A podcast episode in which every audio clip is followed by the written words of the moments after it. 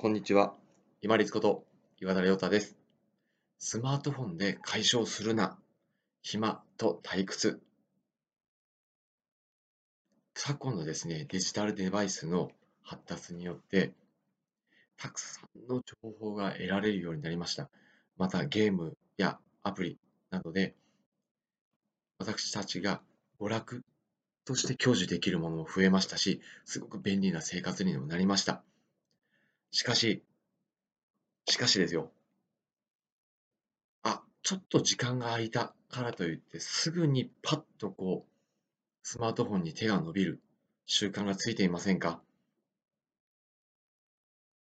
そうなんです。ずっと使い続けていると、習慣化してしまってですね、ちょっとでも時間が空こうもんなら、手がスッと伸びてしまうように出来上がってるんですね。なぜか。最初は楽しいな、面白いな、便利だなと思って使っていたものが、最初使っていた時の刺激、要は脳内物質のドーパミンですよね。が、どうしてもやっぱり物足りなくなるんですよね。そうすると、他に何かないか、他に何かないか、他に何かないか、自分にとって何かあるんじゃないか探そう、度を越して求めようとしすぎるんですね。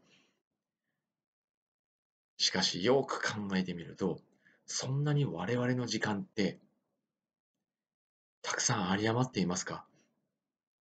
そして、仕事や家事、そして勉強、学習、進める上で、疲れがあったり、集中力が落ちたりしていませんか？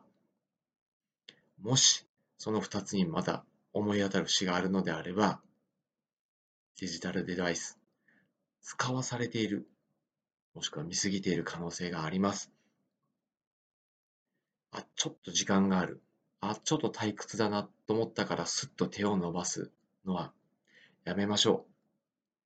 自分が本当に大事にしている内容、活動しなければならないことがあるはずです。その時のためにぼーっとしておくのもいいと思います。あ、暇だな、退屈だなって、時間を長く感じられるのってものすごく贅沢じゃないですか。私は贅沢だなと思いますね。私ちょっとまあ変な人かもしれませんけれども、贅沢な時間の使い方として自分のご褒美にしているのが、喫茶店やファストフードに行って、ぼーっとしたりですね、もしくは人間観察をしているようで、何かこう自分のことを考えているような、そういうこう退屈な暇だなと感じる時間っていうのが、すごくこう贅沢な気がしています。時間には限りがあります。エネルギーにも限りがあります。ちょっと時間が空いたからといってスマートフォンに手を伸ばす。そんな贅沢なほど時間って有り余っていますか？そして我々しなければならないことそんなにないわけではないはずです。本当に大事な内容に集中力、意欲を高めておく。そのためにも、ちょっとした暇だな、退屈だと思う隙間時間は積極的にぼーっとしてください。退屈だなと感じて贅沢な時間の使い方の過ごし方をしてください。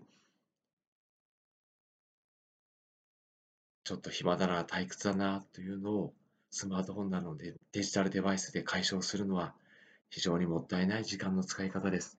潰すのではなくて、しっかり暇だなというのを実感として感じる贅沢な時間の使い方していきましょう。そうすれば、本当にその後大事な内容に入った時に集中力が増しますし、よし、ちょっと頑張るぞと、意欲、やる気が湧くと思います。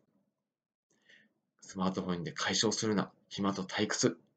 時間、有限でもったいないです。本日もご清聴いただきましてありがとうございました。皆様にとって一日良い日となりますように。これにて失礼いたします。